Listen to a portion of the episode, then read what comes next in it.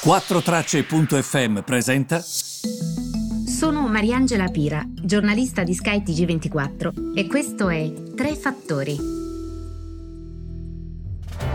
Buongiorno a tutti. È una situazione, devo dire, eh, oggi particolare perché le notizie sono tante eh, in questa giornata, eh, questo 15 luglio caratterizzato sicuramente dalla decisione su Autostrade per l'Italia, ovvero, come sapete, diventerà sostanzialmente pubblica. Ci sarà una vera e propria nazionalizzazione. Che cosa significa questo? Che il controllo di Autostrade per l'Italia, sto semplificando al massimo, per, però per far capire a tutti che cosa sta accadendo, passa dai Benetton, fatemi ricordare che i Benetton controllano Atlantia, Atlantia controlla l'88% di Autostrade per l'Italia, ecco perché i Benetton sono considerati gli azionisti principali di Autostrade per l'Italia. I Benetton fuoriescono nell'accordo siglato col governo da Autostrade per l'Italia, subentra Cassa Depositi e Prestiti.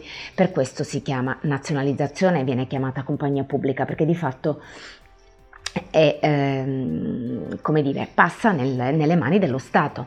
Ora, eh, fatemi però ricordare solo una cosa, che ehm, avete letto anche public company, giusto? Public company non vuol dire nazionalizzazione, public company può essere una BP, ex British Petroleum, che è quotata a Londra e che ha tantissimi azionisti. Non riesce neanche a capire che sia l'azionista principale perché è completamente sul mercato. È quella una public company.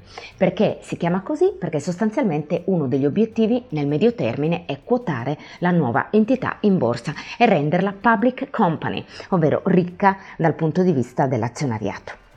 Allora, il secondo punto di cui vi voglio parlare è um, Huawei. Huawei viene bannata dalla Gran Bretagna, non, par- non parteciperà più al 5G. Perché dico un termine così forte? Perché CNBC usa ban, così come Bloomberg e gli altri. Perché di fatto eh, la possiamo definire davvero così la situazione. Voi immaginate, la Gran Bretagna dice che è su Huawei che ruoterà il 5G e poi a un certo punto fa una grandissima inversione a U come la definiscono anche i giornali britannici, perché fa un passo indietro e dice che Huawei fuoriuscirà dal 5G britannico. Quindi questa è ovviamente la notizia del giorno, anche perché farà giurisprudenza a livello europeo. Se la Gran Bretagna eh, fa fuoriuscire i cinesi dal 5G con Huawei, e perché dovrebbero farlo gli altri paesi? Perché dovrebbero coinvolgerli? Come faranno gli altri paesi adesso? Che cosa faranno? Attenzione perché questa sarà certamente la notizia da seguire questo e nei prossimi giorni, assolutamente, legata alla terza notizia. Innanzitutto i cinesi non hanno gradito questa cosa su Huawei e hanno detto sostanzialmente che loro saranno pronti a, ehm, a fare qualsiasi cosa purché questa cosa non si verifichi. Quindi eh, va assolutamente considerato questo, nel senso che i cinesi hanno detto che ci saranno rappresaglie serie nei confronti della Cina relativamente a ciò.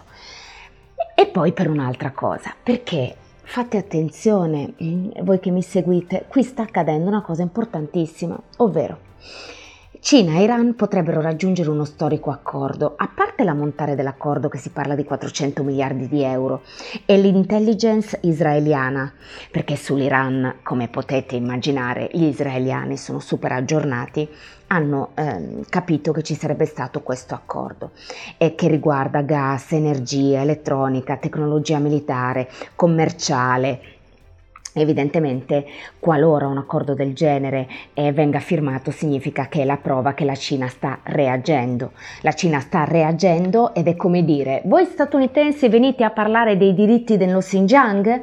Voi venite a parlare del mare del sud cinese meridionale? Mare, eh, cinese meridionale?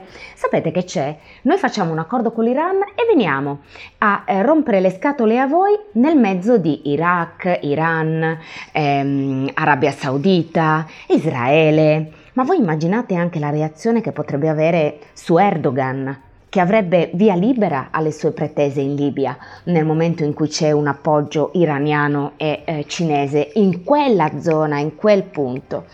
Immaginate il Mediterraneo come sarebbe molto più vicino alla Cina che ha tantissimi interessi in Africa.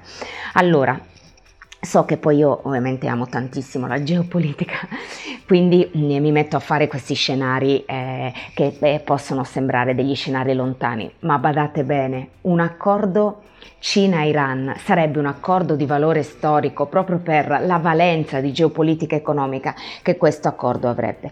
Quindi dobbiamo assolutamente tenerlo monitorato. Questi sono i miei tre fattori di oggi, io vi aspetto per tutti gli aggiornamenti nella giornata di domani e vi abbraccio, vi auguro una buona giornata.